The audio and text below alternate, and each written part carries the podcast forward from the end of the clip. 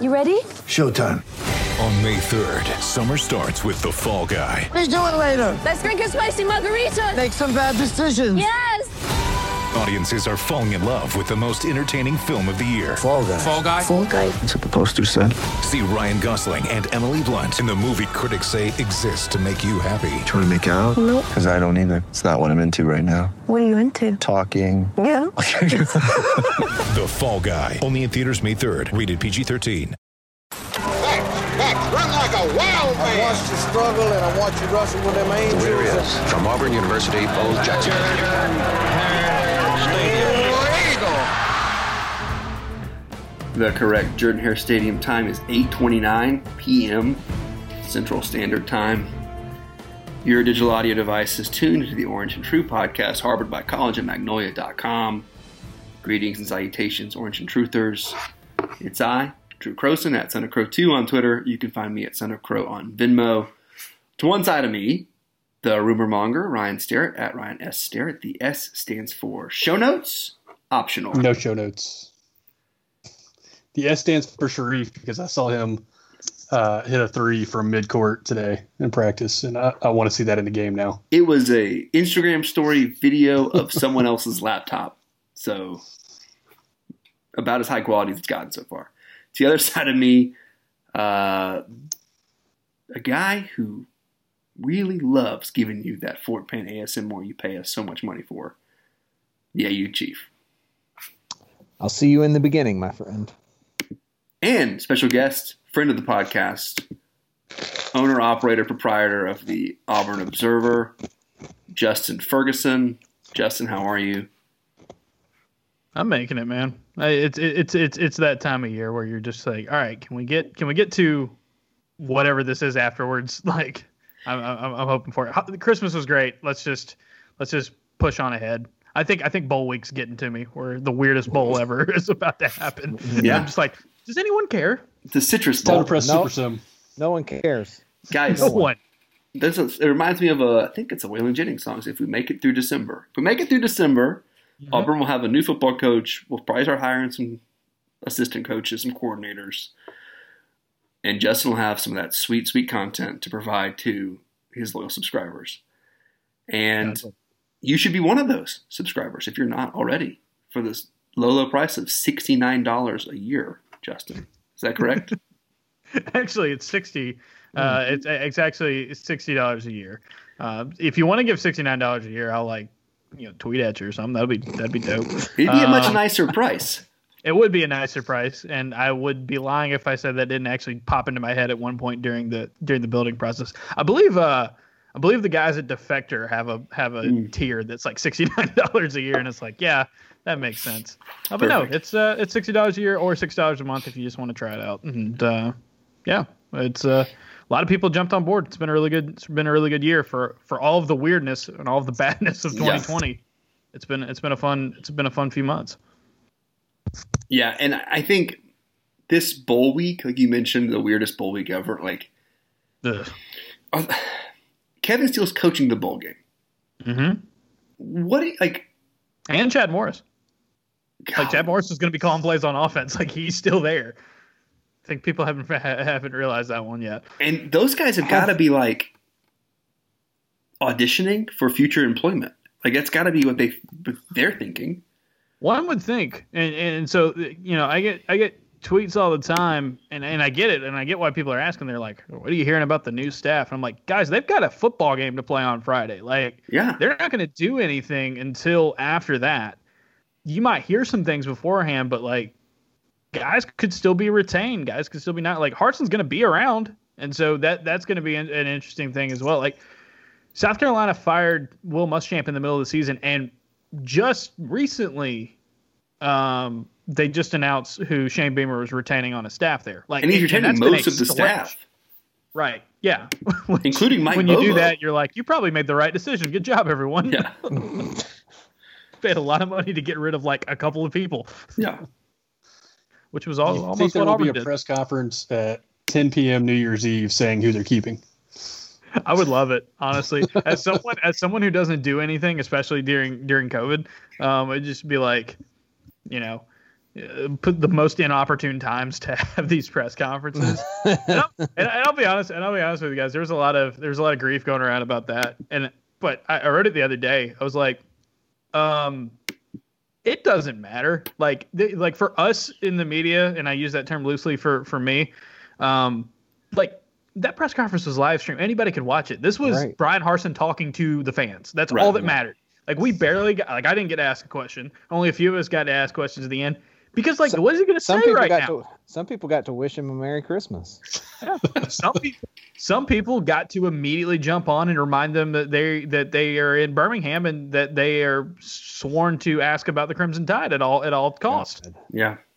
So Yeah. like it, it was one of those things where like I understand when people were upset, but I was also like, yeah, this is a this is a this is a TV show almost for Auburn fans. Yeah. It's like who the heck you had no idea who this guy was a few days earlier. Here you I- go. Honestly, what what are you? What is everybody doing at two thirty in the afternoon on Christmas Eve anyway, or whatever time it was? It was like The funniest Yeah. thought was to me was like, what is the question that these guys like that you guys think? Oh heck yeah! If I get if it's my turn, I'm going to ask him this question. that's going to really I- make him answer. I'll be honest with you. He was not going into any specifics. No. Obviously, during- he wasn't going into any. It was very generic. I'm the new coach. Here's He what doesn't- you need to know about he doesn't me. know what he's doing. He may have not ever been to Alabama before, to the state. Right, exactly, exactly. My question, if I if they would have gotten to me in line, my question was going to be, what does having a fourth down, fourth and one mentality mean? Like what? Like how do you apply that? Because people were tweeting about it, like, what does that even mean? I like sounds cool, and I was like, all right, well, we'll, we'll ask him what. But then it's it's you're gonna only get like motivational, you know, generic program building, you know, big picture stuff like that. So, um, there will be plenty of time to talk to him about specifics. Yeah. We're about to go through a weird offseason again. Yeah. Hopefully, fourth and one mentality doesn't mean getting uh, shoved two yards off the line by LSU at home. I hope it means he goes for it on not every fourth and one. I'm in. On, I'm into that. Just go for it every Spinning, single time. spinning fullback Wildcat. Yes. Go for it every time. Oh, Never guys. punt. Onside kick every time. So we're not going to see a ton of Wildcat anymore, right? He does not seem to be a Wildcat believer. Yeah. Now, now, Chief, we've I've I've gone into this in depth. Wildcat is was Auburn's most successful formation under Gus Malzahn. More touchdowns per square out of Wildcat by percentage than any other formation. Uh, what they're there for. Yeah. what else are we doing here if it's not play. scoring touchdowns? Touchdown play. yeah. He, he, now he will throw. He will throw literally every other formation at at you, but I, I've not noticed a ton of Wildcat in, in what I've seen from his past Boise State offenses. He also loves. I did, did see the, the double handoff play, which I'm excited about. he loves trick plays. Double handoff with two H backs standing next to each other. Still had still still trying to figure out that play. I hope I hope like uh, he's not like every other uh, coach that takes a big job and gets is known as the trick play guy and then just gets that ground out of him. Like like Yeah. Tuberville, Tuberville was the Riverboat Gambler and Gus. yeah Then Gus conservative coach ever. yeah and uh, Ron Rivera was Riverboat Ron and he Yeah. became super conservative. Uh, you know, not that long into his uh, career as head coach of the Panthers. So Yeah. It's weird that it's weird that we're talking like you know these these gambling coaches now and the ones that go for it that have these reputations and like I, statistically like John Harbaugh is the most bold head coach in the NFL yeah. and it's like oh the boring Harbaugh brother is yeah, it's the Well- one that's spicy well the what one you that- don't you don't want a Shaka Smart situation where Right. Shaka Smart got to Texas and decided to quit running yeah the crazy press and offense that he ran that got him to Texas because he was like it's hard to recruit blue chip players to want to play in this crazy system. Well, listen, Uh-oh. champ, you were put here because of that system. like, and there's an Auburn angle to that too I think I think Coach Flo ran into the same thing at, yeah, with the women's basketball team here. They had a system that they stuck to, and then they went away from that in recruiting to get bigger name players Mhm. and bigger name recruits, and it did not work. And she flat out said, "We got the wrong players. Mhm. We have to start the start over." And now they're off to a pretty good start this year. You know, you know, speaking, you know, considering where they've been the last couple of years, because they're going back to that style again. And like, yeah, you kind of have to you you you kind of have to do that, you know, from time to time. sometimes Um, you got to and I get the think- players for your system. Doing that as well. Yeah, yeah. be Rick Pitino. Don't be Shaka Smart. Rick Right. Pitino, who uh, took the job with the Celtics and was like, "I'm going to press Yeah. all the time." yeah. I'm gonna I'm gonna do the one thing that no NBA team has ever been able to do. Yeah. Probably cost him, you know, his NBA career. Yeah. But hey, Don't be Rick Well, if we wanted Rick Pitino, we could have hired Hugh Freeze. yeah. just be yourself. Is all I'm saying. Man, man doesn't know how to take a knee. I once asked a coach friend of mine, like when I was a kid, I asked one of my high school coaches, like, why, why don't NBA teams press? And he was like, you should watch an Allen Iverson game, and then try to explain to me how, Yeah, how you press that Yeah. guy. yeah. It'd be a waste of time. We had uh so in high school we played we played full court press. Barely had a set of offense. We just ran everything out of like secondary breaks and stuff like that. Yeah. Just kind of freelanced a lot. Just because all we did was try to force turnovers. And yeah, there would be questions like this, like why don't we do what like all like these other teams are doing? It's like you know, those other those other teams, you can't ask those type of type of people to do that. Right. Like when I was when I was a junior when I was a junior in high school, uh, we played uh we, we we were in the same region as uh, KT Harrell and Brubaker Tech was, and like KT was a five star, Brew Tech was like nationally ranked. we tried to run that crap against them. They had hmm. like three D one players, No. and it's just like. It's like, well, why can't we just pull it out and like try to do what they do? It's like, yeah, if we tried to do what they do, they would beat us by eighty. Like, Yeah. this is They're beating you either way. Yeah, Take your medicine. how much you just want to be annoying while you're playing while Yeah. you're getting beat? That's the whole style. So let's talk a little bit more about style about about Harsin's. Like Hmm. on your podcast, your excellent podcast with Painter Sharpless, in which you. you discuss the Harsin hire. Um, we we recorded a podcast at the exact same time, by the way, because I listened to yours and the news of Turbo Jones transferring hit in the middle of your recording. I was like, oh, it hit in Yeah. the middle of ours too. Yep, Um, yep.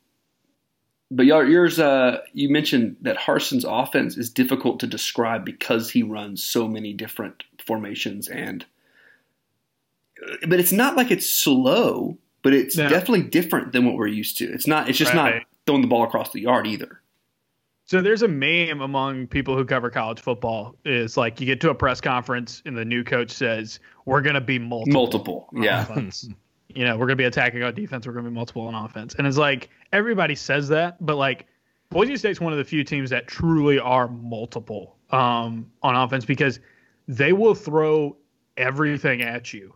And, and, and, and, and you have to. Like it was out of necessity at Boise State because you get the players who you can get and then he takes wh- who he can get and like like we have something for you. Are you good at this? Well, we'll start calling plays like this out of formations like this that you're good at because we can we can it's very adaptable, which I think is going to be interesting with SEC talent. Um everything like you are going to see if it's like he was at at Boise State and there's going to be some transition obviously.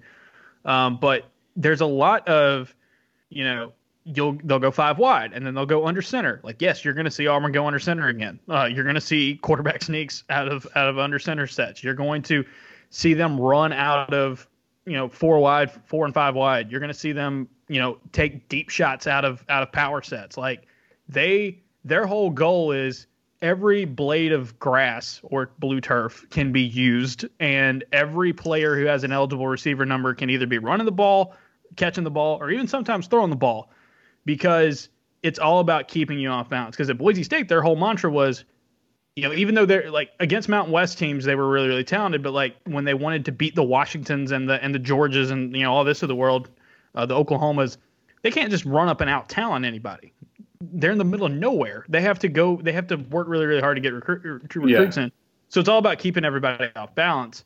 And that's where the Auburn thing makes eh, why part of the reason I think he's at Auburn is is that at Auburn you're going to be a top 15 team in talent. That probably means you're going to be a top six or seven team in the SEC in terms of talent. So what are you going to do to overcome the fact that Alabama, Georgia, usually Florida, usually LSU, usually Texas A&M, all have more talent than you? You know, most of the time, but you're still a really, really good football team. So you have to have some underdog tactics, and like nobody has been more consistent and unpredictable with their underdog tactics on the offensive side of the ball than Boise State under Bryan Harsin, and that goes back to when he was a coordinator under Chris Peterson. So he's less. He's uh, he's not a Gus hurry up no huddle, but he's also not a Jimbo Fisher weird I formation, grind the game down to a powder.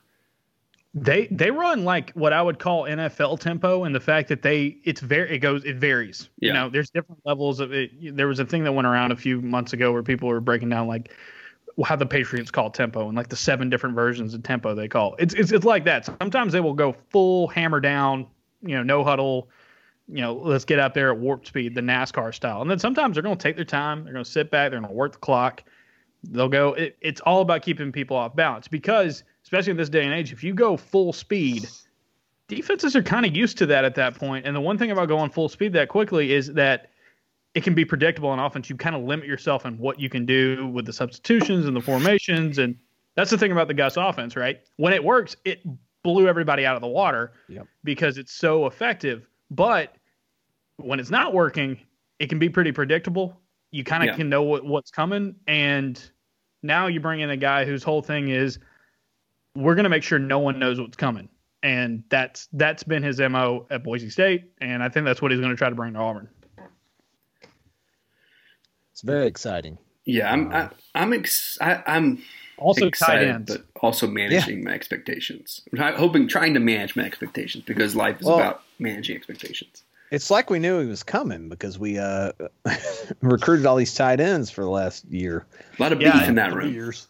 my favorite stat that I that I dug out from my story that is that Auburn has had one tight end uh, in the last ten years um, catch double digit passes in a season, like a true tight end. That was CJ Uzomah, uh, who did it in or uh, not ten years, uh, the Malzahn era, so eight years. Um, who did it in fourteen? Boise State every year under Harsin had two tight ends catch double digit passes every single year. They use tight ends like there was a, there were a couple plays that I saw on there where they just were like, all right, here we go, 13 personnel. We're gonna run three tight ends on the field. What are you gonna do with it? And it's like, and they'll they'll take deep shots out of it, and they'll do. I mean, guys are Swiss Army knives. The guy who the guy who split time with Joey Gatewood at quarterback in in Jacksonville went to Boise State. Didn't work out as a quarterback there. Ended up going and playing tight end. And like they run tight end sweeps sometimes. Like they do they do a bunch of just wild stuff. Like they've got a big old dude, and I can't remember his name off the top of my head. They got a dude who's very JJ Pegues like. I was about to say They're gonna move him around and do a bunch of weird stuff with him. I hope he throws for ten yards in a game. Just ten yard touchdown for Denver Pegues. I, Harsin's got to be uh, licking his lips thinking about JJ Pegues right now because Who that isn't? dude can do anything. He, he, so they have JJ Pegues. They have yeah, Brandon Frazier. So here you go, six seven tight end that you can Mhm. try. John And Samuel Shenker is still around. the Luke OU Gill had a really good season as a blocker. Grant Calcaterra's coming in. You still have Tyler Fromm. You you also brought in Landon King. There's seven tight ends could be on this roster next year. One of And it's these like- guys is moving to fullback though, right? That's the other thing is like I, I wouldn't be surprised to see them kind of go under center some sets and just tell Luke Deal, hey, just hit the hit the linebacker as hard as humanly possible and let you know Tank or somebody run behind him. Mm, It's- mm. It's just I mean it's a it's an easy thing and I've said it a couple times now on different podcasts and including the one that the the Crow was talking about. Um, the thing I always point back to is uh, is my dad on NCAA 14 always played with the Boise State playbook because it had everything. And you watch Boise State play football under Bryan Harsin, it's like, yep, that's where it kind of mirrors your life. They do everything. They will. It is kind of NFL ish in terms of like, all right, you know, we can go under center, we can play fast, we can play slow, we can spread it out. You know, we can do all these different things. And the and the great experiment, the great Bryan Harsin experiment is all right. You were super consistent doing that. You had a well established floor. You were really really good at getting a bunch of wins. You you played above your your your you know your fighting weight over and over again at Boise State. All right, we're going to give you SEC talent and SEC resources. What can you do with it? And that's that's the experiment. Can you do what Gus was not able to do, which is be consistent? Not to say that Gus didn't have his high moments. It's like, all right, let's just not let's just not drop off nearly as much is is the thing. And you couldn't find a more consistent coach to go out and get unless his name is, you know, Nick Saban or Dabo Swinney. And I don't think you're going to get either of those guys. The, the, wor- the worrying issue is Mhm. what you're describing seems to be the opposite of a plug and play offense. Like it Mm. sounds like it's going to take months and months and months of prep for guys, for a Bo Nix or a Tank Bigsby to learn this offense. The transition is going to be fascinating. Yeah, and they The don't have a normal offseason to do it in.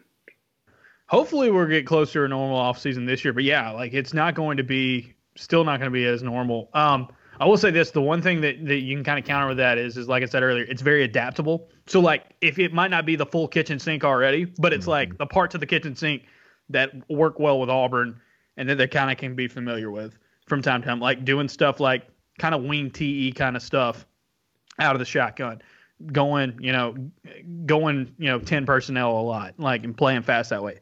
I would expect him to kind of mix it and like gradually kind of mix in some stuff like that. Um, but it's adaptable. And, and one of the things, and one of my buddies who I used to work with at the Athletic, he got laid off the same time I did. To cover Boise State. He was. We were talking, and I've read some stuff from him in the past where he's talked about one of the things that Boise State did really did a really good job of under um, you know under Harsin is is that if they brought a player in and they were good at something, they would just build something to make it work for him. And in the in the criticism of the Gus offense, like I said, it when it was when it worked, it worked. The criticism of the Gus offense is you had to play a role, and it, Yeah.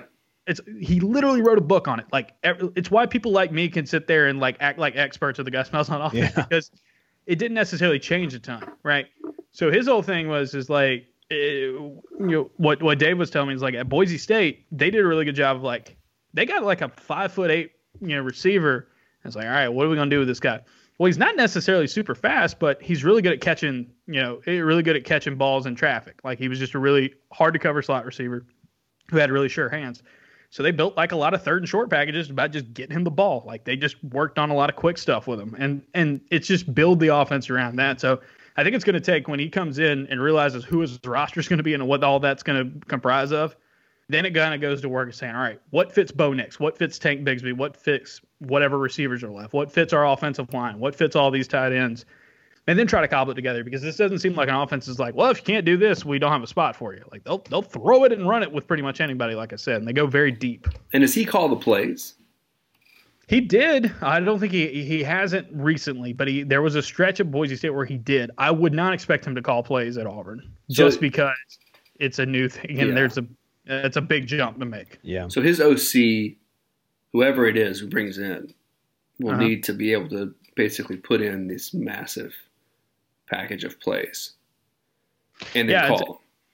It's going to be interesting to see because I think they have yeah, it's going to it's going to be a transition. And it was a transition to the Chad Morris offense. Like as much as it kind of looked like I said pretty similar, there were some new tweaks and stuff in there that they threw in that were very not Malzahni um, that they had to learn. And like that was a big thing this offseason was how much they had to quote learn a new offense. And so it'll be an even bigger transition I think this year.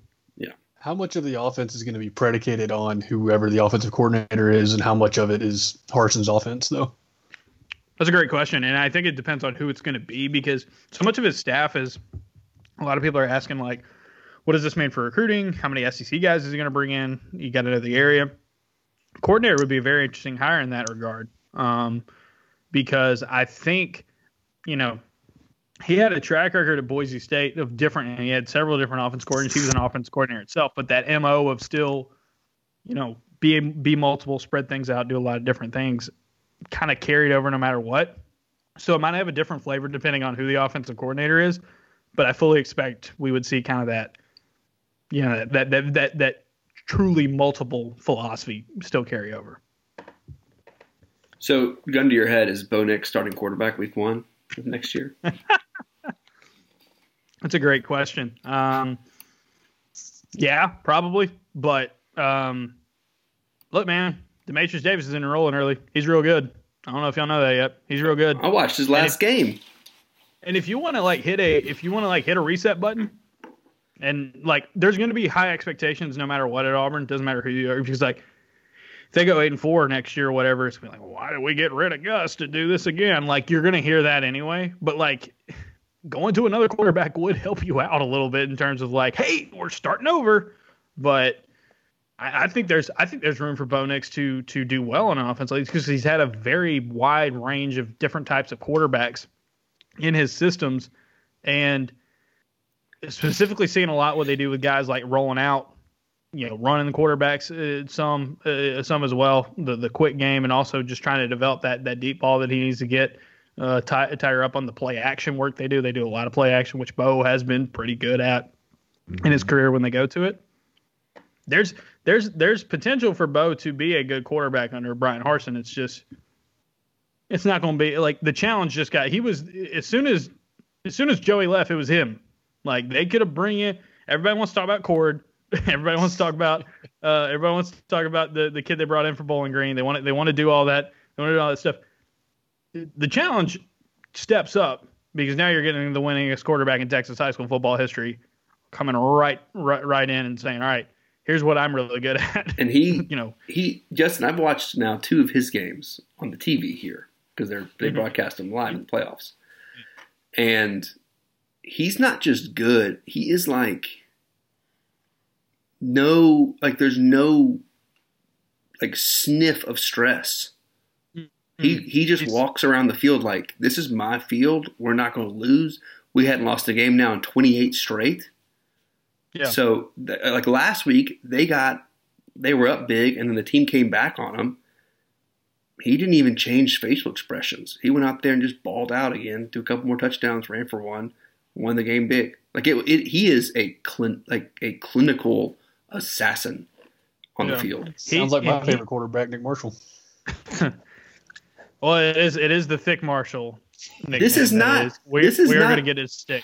I'm We're not gonna saying Nick. Marshall esque in terms he didn't have like dead face. More Mm-hmm. like I don't know if Ryan, you don't remember this, but there was a guy who played quarterback for the Falcons named Michael Vick. And Ring a bell. Michael Vick, uh, his rookie year used to like.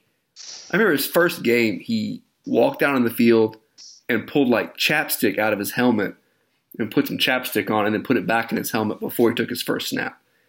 Like just the the Yeah. I'm so cool. I got chapstick in my helmet because I know I'm not gonna get hit that hard. That's what Dematrius Davis reminded me of. Like It- this ain't that big of a deal, guys. I, we're gonna win this game. he's got that demeanor and like on the field he's so he runs so smoothly and like he's got that kind of the first guy's gonna miss every time. Like I've rarely seen him get tackled on first contact. I'll just call it what it is and this is a high this is a high and lofty comparison to make and he's got a lot of pressure on him I mean, like bo had and like any, any other really good quarterback will ever have. But i'm just gonna say it dude plays like lamar jackson. He looks like lamar jackson when he plays. That is a that is he looks he the way he runs and the way he kind of you know it's just it's very Lamar esque in terms Yeah. of like when he tucks it and goes, watch out because he's going to be hard to bring down and he's going to have a hard he's going to he's going to make your life pretty miserable in a, in a variety of ways.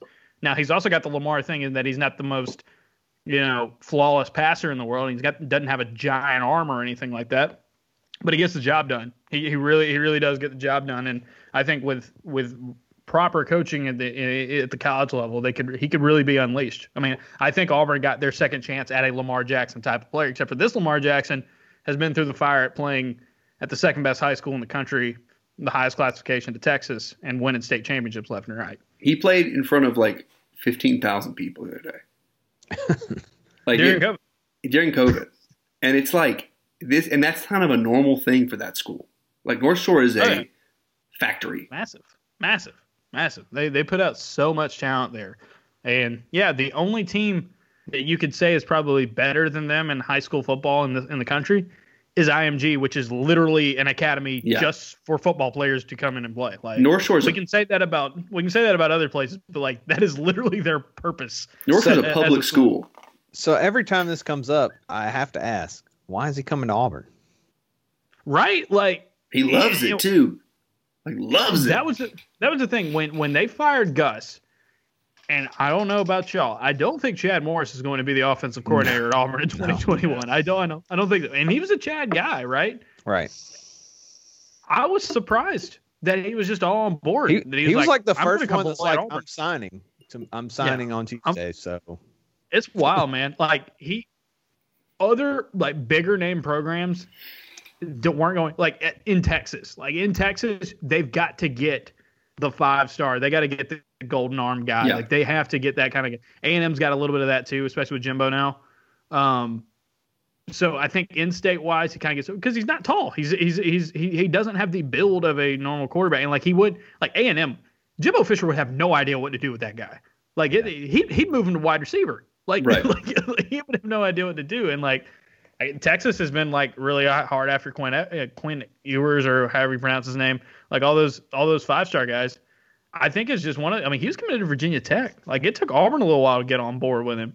I think it's just like, you know, it, people are people just say, ah, well, you know, does he have the traits? I think it's just you know, elite programs falling in love with traits more than anything because he doesn't necessarily go to these camps and ball out.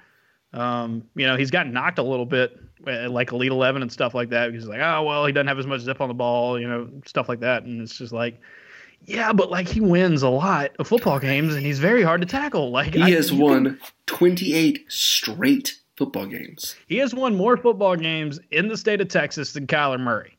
Yeah. That is absurd. And Kyler Murray won four state championships. Kyler never lost.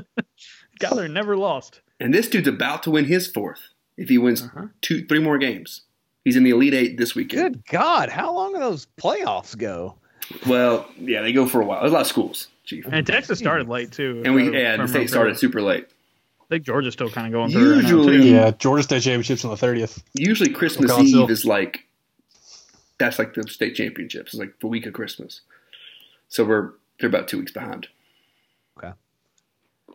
Yeah, Alabama, sure. we just got Alabama. We got this done early. We're like, yeah, we're done. I mean, they were playing. the first high school game I covered this year was like in late August. I was, yep. I remember the other day. It was like, it was like brutally hot. when, there, do you remember covered football this year? Remember in the early days of COVID when no one knew what the heck was going on, and mm-hmm. we still don't. But. We still don't. But the initial, the early thought was, oh, I bet hot weather will kill this virus. And then there was somebody in the NCAA. It leaked that there was this rumor going around of a summer college football, moving the college football season up to kicking, to starting in July, and it got shot down because everyone was like, "Oh, Auburn versus LSU in third week of July. It's a terrible idea. Like this is someone's going to die tailgating." Auburn LSU on the in the fourth circle of hell. Like yeah. just, just, here we go. You just have to play every game at night if you did. They should have yeah. done basketball. Just push the tournament to like the summer or something. Yeah. But we were all still super freaked out. No one knew what because it was like the the tournament was canceled and everybody was like, "We're never going to play sports again in person." and then like three weeks later, it was like, "No, man, let's just play them in the summer." It's like somebody make up their minds. And then we got into the season in which we hadn't. yeah. yeah. All right, let's take a quick break and we'll come back. We'll talk a little hoops. And we're back 32 minutes exactly into this podcast. If you're still listening, it's me, Son of Crow, Ryan Starrett, the AU chief, and guest. Always welcome guest, friend of the program, Justin Ferguson. Justin, what have you noticed about the Auburn basketball season about about this Auburn basketball team that most might not have noticed yet? Um, that's a really good question. I, uh, I, this isn't something that's like going to take anybody by surprise, and it's something I wrote about this week. This this Auburn team is one of the deepest teams in America, and like they're so deep, and they're relying on that depth because it's working. And you usually don't get that out of such a young team. Like Bruce came in early in the year. He was like, "Oh, we got to play all these guys because I got to figure out who's like separating themselves." And you had um, Justin Powell get off to a blazing start. Uh, Allen Flanigan, great offensive game to go along with what has already been a really good defensive game. Jalen Williams is as rock solid as it come on both ends of the floor. And so they got some separation, but it was like at the time they started separating, at the time they started finding like their key guys, you know, Chris Moore and Dylan Cardwell and Stretch Akingbola and Jamal Johnson are like playing their best basketball. So yeah. this is a team that it's really really funny to see because like this would be the year to kind of will things down and focus in. You got some big guys coming in next year. You don't know when Sharif's coming back. Might tighten things up a little bit in the rotation. And Auburn's just embraced their depth and like they're a t- they're they have the, the third they're the deepest rotation in the SEC and they're they play the third most bench minutes of any team. We can give minutes to all these guys because they all came back. It's like, no, we just got to figure out who's going to play. And like, oh wow, they're playing really, really well. Let's keep giving them minutes and figuring things out. Um, so I think it's just it's that depth that you know I was not expecting. Like I thought at some point there was going to be kind of like a shrinking down process. Haven't really gotten that yet because the bench has played so well, and that's going to be key for them because they're going to have to rely on that to get through what is going to be a very tough SEC slate. Like after they play Arkansas Wednesday, five of their next seven are on the road and the two home games are against Alabama and Kentucky at home. So good luck. Yeah, I think I think we've developed uh, the opposite problem uh, in that not having enough guys that can go. Like we're trying to figure out, well, how do we get Javon Franklin on the floor and Yeah. get him more minutes? Like it, we're we don't even have enough minutes to give out at this point, which is which is kind of crazy. Like Chris Moore does one thing a game that makes you go, "Oh, dude, he should be playing a ton." but then so does like nine other dudes. Like, yeah, Yeah. Well, it's like it's like Chris Moore and and Dylan Cardwell, especially the energy guys off the bench, have done. Have they played? They played such great basketball during this winning streak. And it's like, yeah, get them some more opportunities. And then you think, no, the guys ahead of them are. One of them is a dude that was the most efficient player Auburn had last season. Just was coming off the bench, and, and Jalen Williams. He can do everything offensively and defensively at a high level. The other dude's six foot ten and plays like a plays like a shooting guard and like does things like put his entire you know put his entire torso above the rim whenever he feels like it. yeah, Like that's that's when you start going like, huh. And it, that's the thing about Auburn that's so fascinating to me moving forward. This year was all about development and getting guys ready for for what's going to come up next and like figuring that out. Okay, well, you might go 10 or 11 deep this year, or you're right now you're 9 or 10 deep. Sharif Cooper hasn't played yet. Jabari Smith is the best player you've ever gotten, and like he's coming in next year. Trey Alexander is going to be awesome, I think, as a shooting guard in Bruce Pearl's system. He's going to be coming in. Like there's still so much room. And then it's like, all right, year two of what JT Thor, year two of possibly of Justin Powell and these guys, like year two of Sharif if he comes there. That's it, it, it's it's pretty mind boggling because it's like it's a team that these guys are all playing with high energy levels at the point where like, you know, none of them want to lose playing time. They're No. Yeah. fighting their li- they're fighting for their lives to get more playing time, and it's like, oh, and, and it's only going to get tougher from here. And that's I think that's a sign of a great culture. Well, and, and Bruce is a genius to the point where this podcast's opinion is that he he hid Jalen Williams on the bench last year because Yes. if he played any more, he would have gone pro. And and we like we we stand by that. And I think that he needs to do the same thing with JT Thor yeah. because if Oh, JT yeah. Thor starts balling out here in the next couple of weeks, Well, he's going to put somebody on a poster every game. there's no apparently. chance he Like, sticks that's around just- because he's six foot ten. JT Thor is the NBA scouts' dream. Oh yeah, Yeah. he's Yeah. he Because is. he's put him on a poster. He's- Put him on the on the put him in front of your fan base. Get him in a jersey. Great. he's he's all wingspan, super athletic. He's already playing well without necessarily being like super like like super knowledgeable of the system yet on offense and defense. He's already playing so well. He can handle the ball. He can play face up. He's very very much a modern power forward. And he's super and young. yeah, exactly. And, and then they're like, and he's not even supposed to be here right now. Yeah. Like, he's technically younger than the rest of these dudes. And every Yeah. NBA scout's gonna be like, that's who we want because it's all about potential. It's all about like, look at a team like, you know, my brother's a huge uh, Oklahoma City Thunder fan, and I so I end up watching the Thunder a lot uh, with him from from time to time. And like they have a team of like Darius Bazley and Hamidou Diallo and Yeah. Luguentz Dort, where it's like these dudes weren't necessarily household names. They're like, oh yeah, but they're like 17 years old and can jump out of the gym. And they're like, sign us up. and they've like- got like 30 first round picks in the next three years. So Right. he'll probably all, be it's a all Thunder. upside. It's all are. upside. Like JT Thor is going to be the like Jayson Tatum's only 19. Like he's going to be like, JT Thor is going to be 18 for 10 years because that's Yeah. what it's going to feel like. And you know, especially when he gets in NBA circles. you can already picture him in like a 36 button suit shaking Adam Silver's hand. Like you can already picture him doing it. Like he's he's got that build of like I mean, his suit's gonna not it. We've- fit right. We've He's seen gonna Kevin Durant do this. Yeah, so like I, I can't measure his wingspan like myself because of COVID, but like I found a wingspan measurement from him when he was a sophomore in high school, where he has the exact same dimensions as Giannis.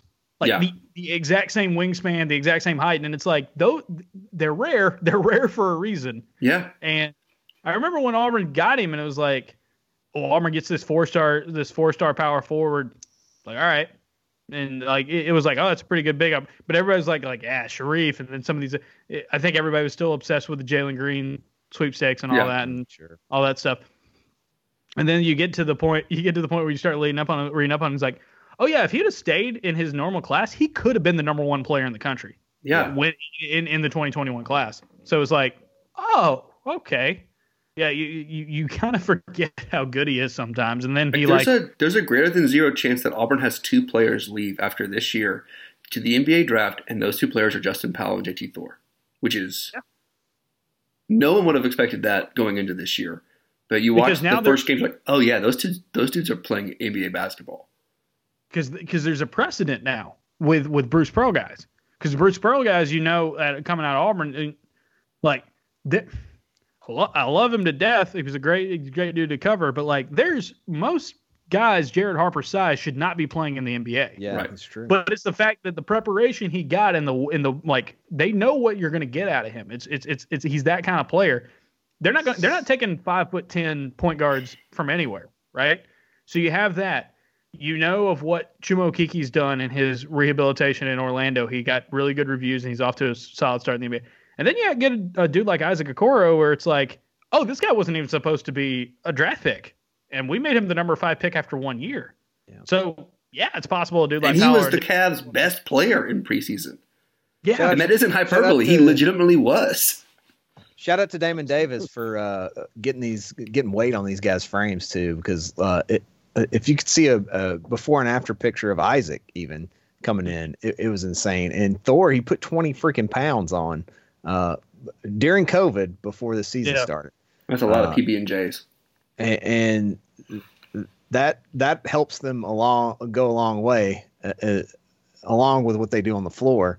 The fact that they they get the size before they even get in into the NBA helps out a lot. Ryan, do you have def- any Arkansas stats in front of you? Uh, I don't have anything on Arkansas quite yet, but uh, before we do, I, I just want to talk about Allen Flanigan because we Yeah. Oh yeah. That's yeah, another guy he's- that might not be he's here having next an- year. insane offensive year. And last year, I mean, I remember we said on this podcast almost every week, it's like, yeah, he's just not ready offensively. Like he he looks like he knows what he's doing on the court, but he just doesn't have the shot, doesn't have whatever.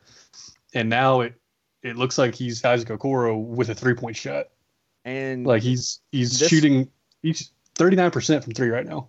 and So this might be his team. This is his team. This is Allen Flanigan's team. Yeah. Like Mhm. like I, I last year I would you wouldn't have called it Isaac Okoro's team despite No, it, it was Samir's team last year. yeah it was Samir's team. This is Flanigan's team. Like he's the leader. Um and uh, I and I'd like to see anybody tell him that he's not. And he's just not- picking up point guard halfway through the, the season. Yeah. He's like ah,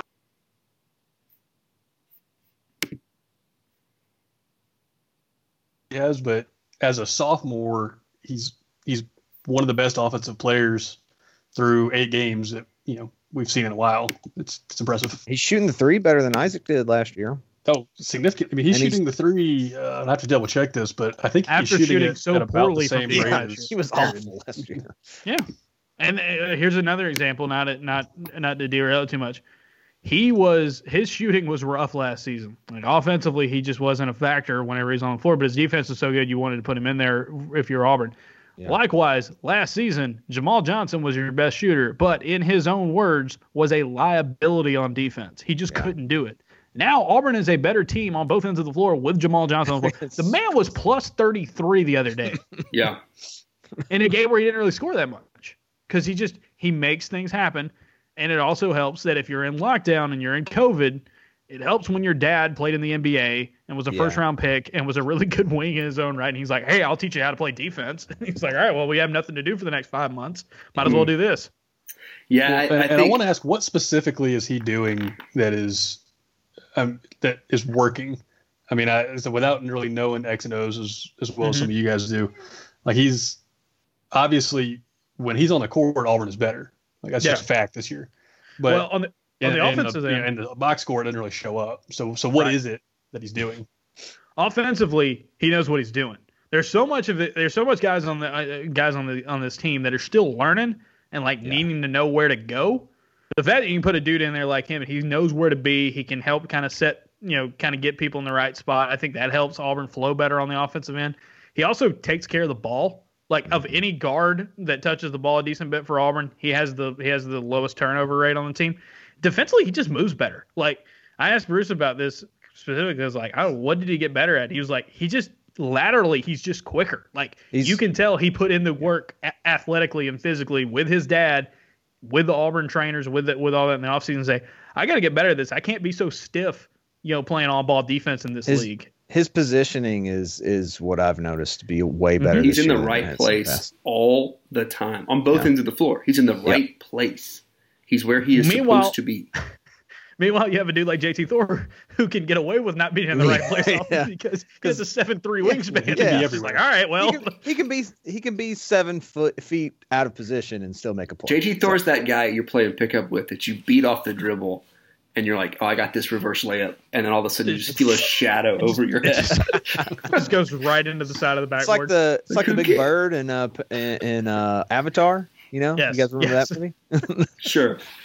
the uh yeah thor can do that and, and, and dylan cardwell can get away with, with, away with stuff a lot of times because he's just going to be like whatever he's doing is going to be 200 miles an hour like you I know mean, that if, if you've they've somehow taken Malik's energy, Yes. Horace's energy, uh, Simeon Bowers' is uh, sometimes energy uh, when he wasn't, you know, just being Simeon loafing around, uh, and, and combined it into one dude.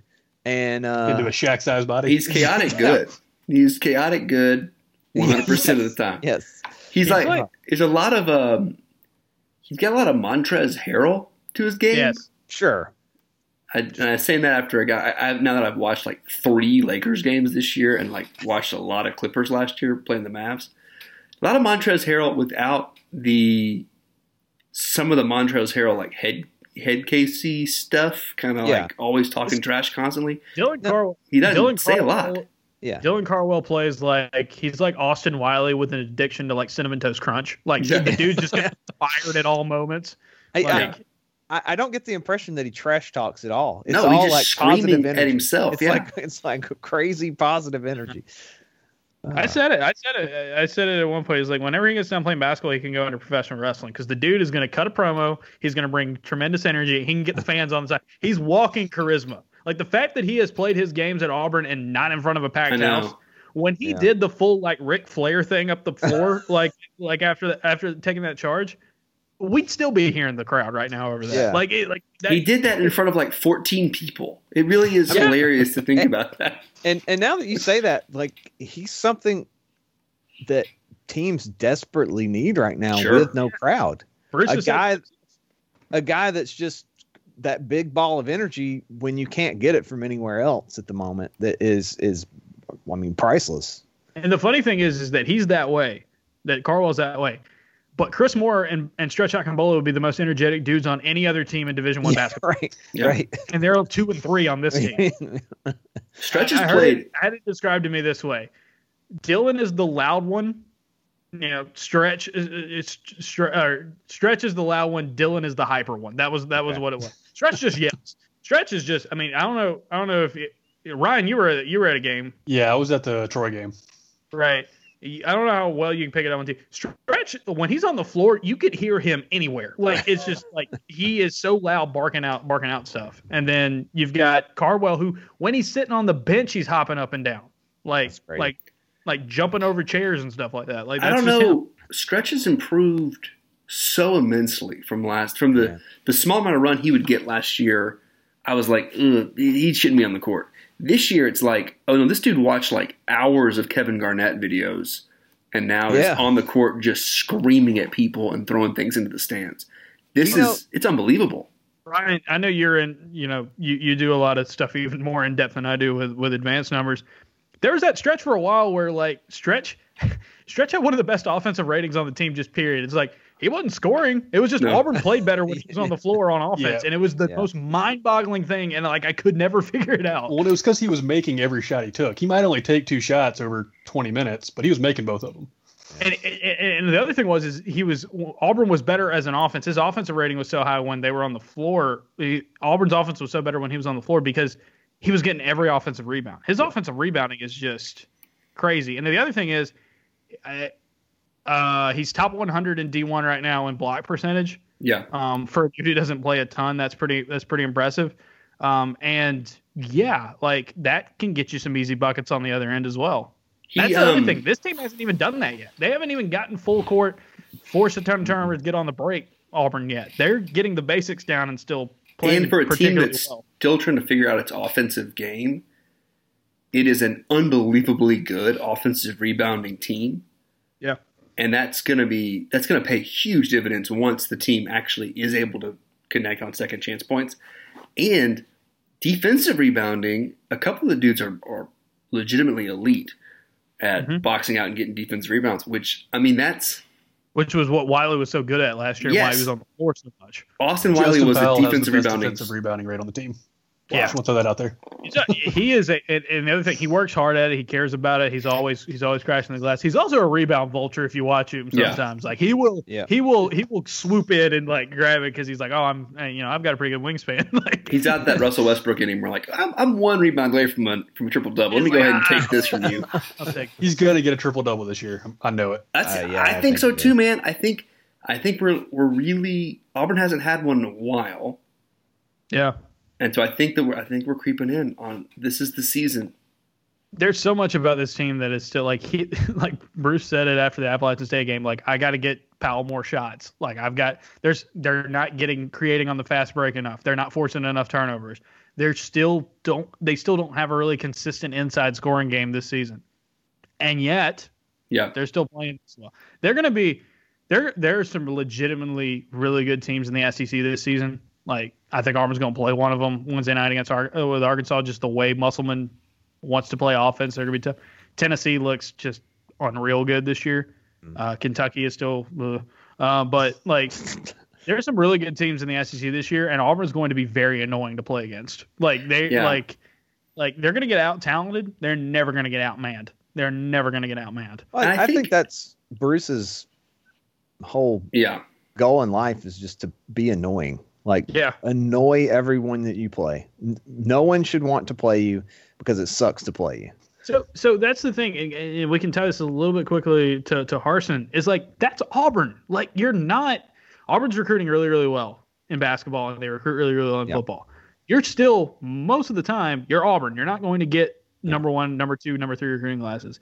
But what makes Auburn at their best, if you go back in basketball and in football, their best moments of in recent years, especially, is just when they were so annoying to teams that should have beat them, and they lost to them. And like that's an mo that I think the fan bra- the fan base also needs to embrace a little bit more. Like we talk about how chaos Auburn's a real thing, and like yeah, Auburn also needs to be the team where it's like.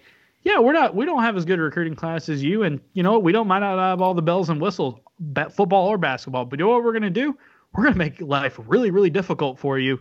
And if you don't watch out, we will beat you and make you so mad about it. You will be stewing about it for years. like that. That to me is quintessential Auburn. And Pearl's got it, and I'm really interested to see if Harsin's going to tap into that. I just want Harsin to beat Nick Saban in ways that make him annoyed. Because Gus, that was my favorite thing about Gus. He was able to beat Nick Saban in ways that annoyed Nick Saban to the point where he wanted to change the rules. Now the thing now is going to be like Gus did that with with Nick. Now Harsin's challenge is all right. Continue to do that with Nick. This is why it's going to be really tough. Continue to do that with Nick. Also do this with Kirby Smart. Also do this with Jimbo Fisher. Also do this with you know some of these other some whoever whoever the coach at LSU is going to be. like who knows at this point. Um, but that's the other thing. Not to tie, not to go so far back to Harsin, but like that's that's the other thing about his like keep everybody off balance, keep everybody shifting kind of philosophy. Alabama's defense, which is also Georgia's defense by extent, is so complex.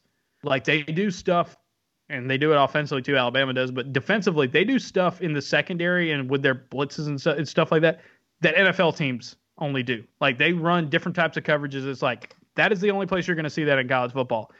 The thing about really complex the thing about really complex defenses like that is they can they can really really get tied up in a knot if you if you Florida did a good job against against Georgia this year and they had it for Alabama for a little while where it was like oh crap like we don't know what to do here. Like this this is it this is irritating. This is this is really really annoying. And I I wonder how much that's to like how much can he tie the Saban tree in knots is going to be the big big It question. just takes a single X-wing to go down the uh, the little weird trench on the Death Star, if I remember correctly.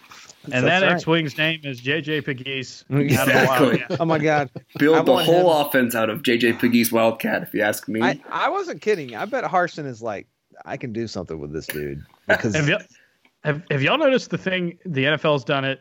Um, the they, they Florida did in the SEC title game. or, or Florida, Alabama did.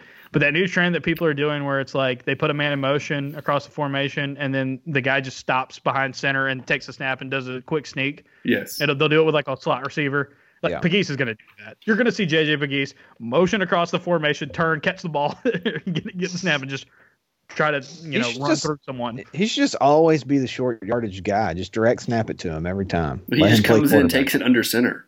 One of the Yeah, greatest comes in lots of Then under he's center. gonna at jump third pass, one. and it's gonna be One of the best I've ever greatest mysteries of the 2020 season for Auburn is why the Pegues cat worked so well so early and they never went back to it. Well, same thing as why we did what we did against LSU and then never went back to it. Yeah. So here you go. Consistency. That's the word. We're if you if you haven't if you haven't heard by every single every single Jay Gogue, Allen Greene letter or Yeah. Bryan Harsin press conference clip, consistency was a big thing that they were looking for in this. that It's like- inflaming the internet. Yeah, yeah. When they're not taking piling dumps on uh on, On Auburn certain- Twitter. Yeah, certain people. That was, that, was a lot folks- of fun because I could I could just sit back and be like, I'm part of the capital M media, but I'm not part of the lowercase m media that you're t- that you're talking to right now. so the the best part of the the the uh, press conference, the part that I was like, did not know oh, anything, kids. Uh, well, the best part of the press conference that ha- that I was like, wow, he just did that is when he just crapped all over Bill Cameron. And I have no, nothing against Bill Cameron. He's a he's a long time uh, radio guy here in Auburn. Yep. But he Love asked a question, and and Bryan Harsin was not. He was just like, "What? Why?" Like he just He's took like- a big I dump think, he on. was. I think he was like, he's like, oh, I don't know what the questions are. So Yeah, yeah, like, yeah, uh, Yeah, so that's, that's the thing about Harsin that's so interesting to me, and and and, and we this is why this is such a, you know, I'm sure you guys said the same thing whenever you had the reaction to this. This is such a not Auburn move, and this is such a like Allen Greene kind. This is a different direction for Auburn football and Auburn athletics in general, and how it was done and who they picked.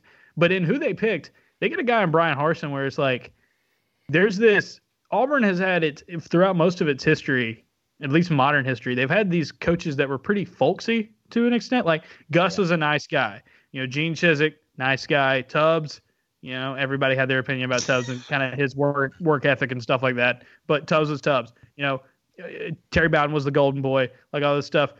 Now you have a dude who comes in who's just like he's like I I said this the other day to somebody. He's like I, I've got to learn how to ask questions better because this dude will Yeah. throw it back in my face Yeah. especially over Zoom when he doesn't have to necessarily Yeah. look at me. And I also I don't think he would care if he did have to look at me, which He- is he reminded Respect, me. Like- need any of that. I think less of I think because my but my paradigm of a football coach has been shaped by Auburn football. And like you said, Yeah. of, Co- of Tubbs saying things like it was Arkansas toad strangler on a rainy day or whatever nonsense like that He's from not a folksy dude. He's from the middle of nowhere, but he ain't folksy. this dude reminds me more of like a Silicon Valley CEO where he's just like, uh, I I've had six Red Bulls this morning. I've got 14 meetings before noon.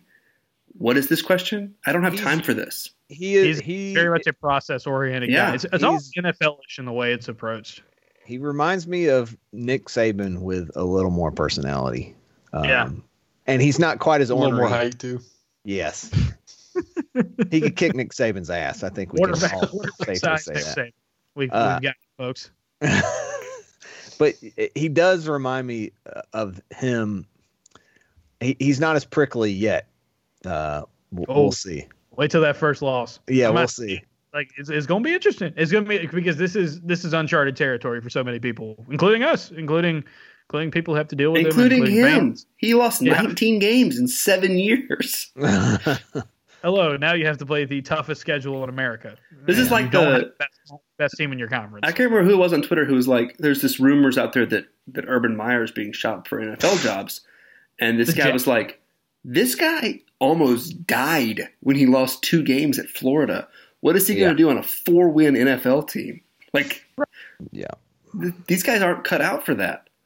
No. Yeah, I, I just imagine Urban Meyer like having to go to a press conference, like say he's the Jags head coach, and I hope he's not because I, I have friends who are Jags fans, and I wish better for them to have Urban Meyer be their head coach. but like, I can just imagine Urban Meyer like coming into a press conference on like an early November Sunday afternoon, and he's just like staring holes through the podium because they gave up 235 rushing yards. and there's nothing you could have done about it. Like they like it will be one of those games where it's like Der- it's one of those games where Derrick Henry's like, I can tell you exactly where I'm running. I'm going to tell you exactly who I'm going to run into, and he's not going to get me, so it doesn't matter. And like Urban Meyer's just sitting there, just being like, and then you have yeah, and it's not in the the face of the NFL where like if you lose enough, like it's actually a good thing. Like the Jags, good Yeah. job, you lost that much. The Falcons, Younghoe Koo, best kicker in the league this season, puts one puts one right wide right, and it's like yay! like yeah, Urban Meyer is like chewing glass on the sidelines. Yeah, not cut out for that. It's a whole lot of Oh. sad Papa John's pizza. Exactly. For Yeah. fans. I just hope that uh, I hope that Bryan Harsin is is more well adjusted as a human to be able to handle a three loss, four loss season. He hasn't had many of those, Right. and he might have one this year. And I hope that Auburn Twitter is okay with a eight and three or eight and four a year um, with a Citrus Bowl game. I- See in I- Northwestern there'll be- next year. There'll be more uh, That's the uh, to Verbo that. Bowl, actually. Auburn, Iowa. I mean, we're going to play a Big Ten team in Florida next Florida. next year. And that's just the way it's going to be. Well, lucky for him, the schedule does line up as favorably as it could, can if you're Auburn Yep. for Yep. him. So Hopefully, And we're playing it. Your expectations has never been a problem at Auburn. Like that's Yeah. never that's never been a thing that anyone's ever had to deal with. I really Yeah, hope they end up make the Cotton Bowl next year in his first year. 'cause I'd like to go to a game. Get with me, everyone. Las Vegas Bowl.